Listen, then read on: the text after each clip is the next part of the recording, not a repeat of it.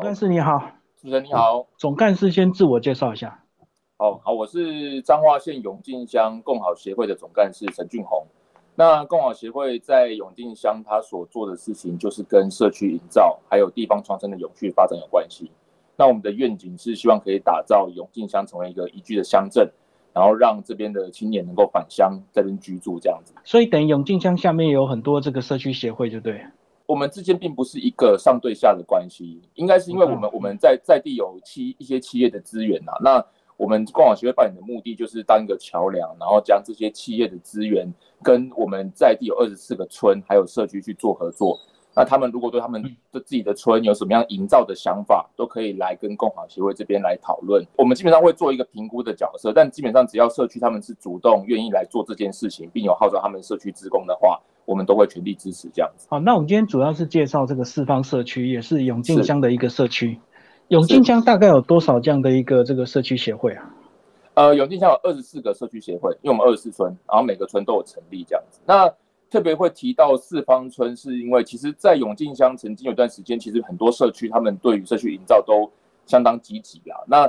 全台湾的社区营造其实都碰到一个很大问题，就是当人口老化哦，或者是比如说你干部改选了，或者是说一些资源不再溢出的时候，很多社区营造它可能没办法做个永续的发展。那四方村刚好在永靖里面，它是一个永续发展已经超过十年以上的一个代表。对，所以这一次的四方村，他们也是在开始寻求，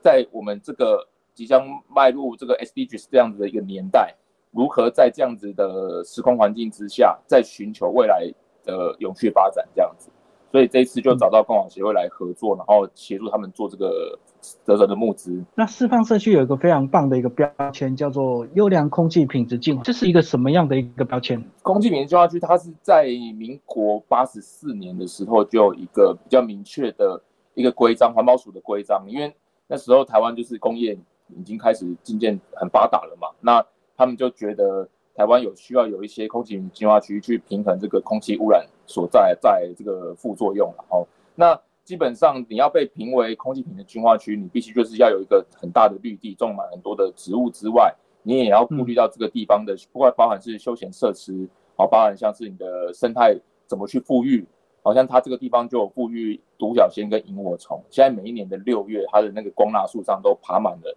萤火虫，已经富裕很成功了。然后再来就是说，这个空空气品品质净化区，它是必须要一直永续，能够维护它，而不是放任它变成一个杂草的地方。哦，所以其实空气品质品质净化区对台湾这种绿地越来越减少的一个国家来讲，它是一个很重要的一个一个政策。哦，那四方社区是不是还有种植所谓的老叶？啊其实整个永靖乡啊，在呃民国七八十年的时候，是老叶市场非常非常兴盛的一个地方。那你知道老叶它其实是跟槟榔产业是息息相关的嘛？那在这几年下来，槟榔产业已经逐渐的没落了。那再加上其实永靖这边的气候，呃，因为我们永靖人是在农业技术是非常厉害，他们发现台东那边的土地跟气候环境更适合种老叶，所以现在有很多永靖人把他们的老叶产业都移到台东去了。哦，所以以前四方村就是一个老叶产业非常发达的地方，那也是因为这个时空背景的的变迁，加上这个永靖人外移到其他地方种老叶，哦，所以其实。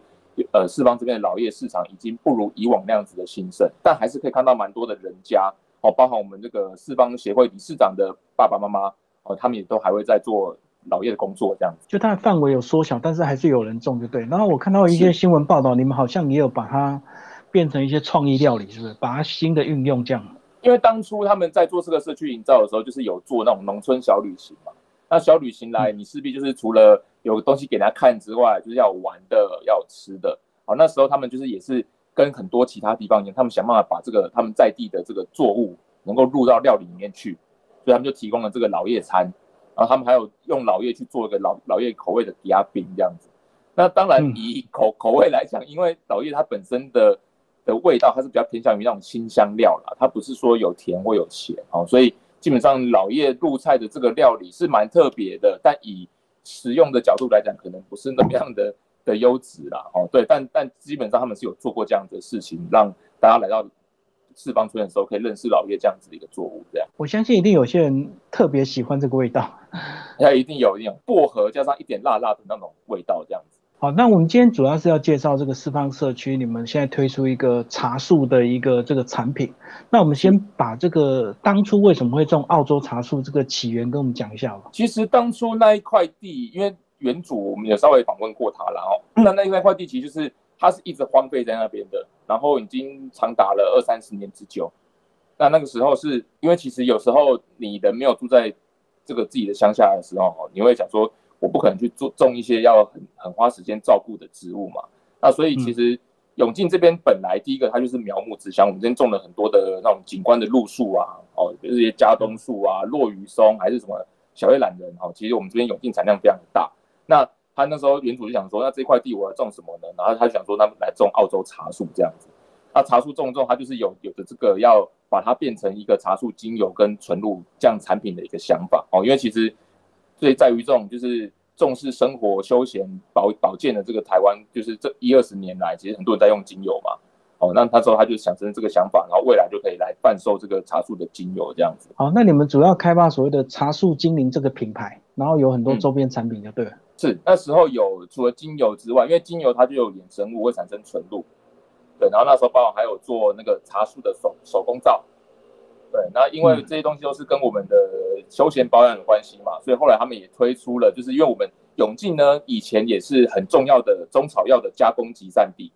所以他们也提出也推出了防蚊包的这样子的一个概念，让大家可以购买。那这次募资平台有哪些产品？呃，基本上我们这次募资平台就是以茶树纯露跟精油当一个主打的产品啦。然后因为它这个这个活动，它其实是透过有一个基金会叫好时好事基金会。那他们今年就是在彰化这边遴选了六个团队，然后他们会做一个辅导的动作，啊，包含他们比如说他们会根根据不同的团队，他们有什么样的需求，可能有的想改设计，有的是想要想要去陈述产品的内容，然后由这些夜市辅导之后，然后做成一个呃完整的上架的状态，然后上架到泽泽这边去做一个竞赛的动作。你们这次很特别，说所得还要回馈给四方这个厨房。六个团队里面，基本上只有四方这边是以一个社区发展协会的方式来参赛。那当初理事长会决定要参加，就是我刚刚有前面有提到，就是现在四方村正在转往要如何往下个十年做永续发展的一个阶段。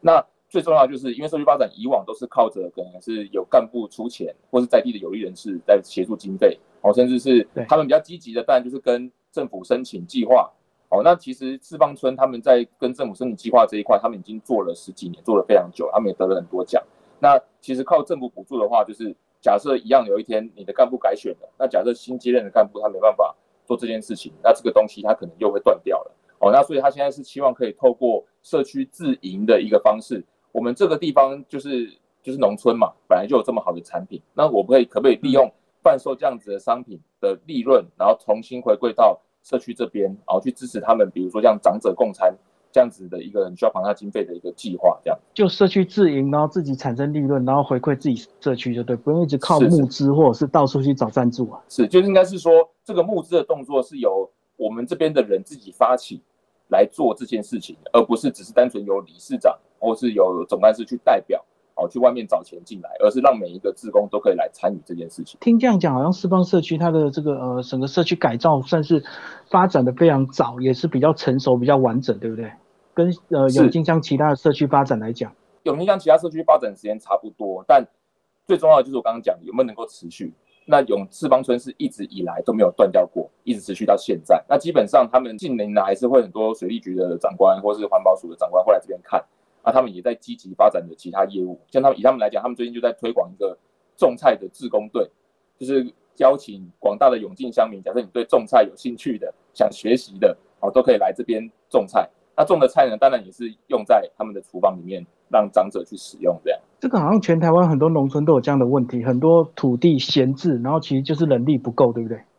是人力不够是个最大的问题，哦，所以其实志工在在乡村是非常非常重要的角色。好，我们最后总瓜再把永靖乡稍微介绍一下吧。整个永靖乡在彰化县的这个发展，呃，它的这个进度大概是怎么样？如果要介绍永靖乡的话，我会想要提一点，就是因为永靖乡其实是客家庄，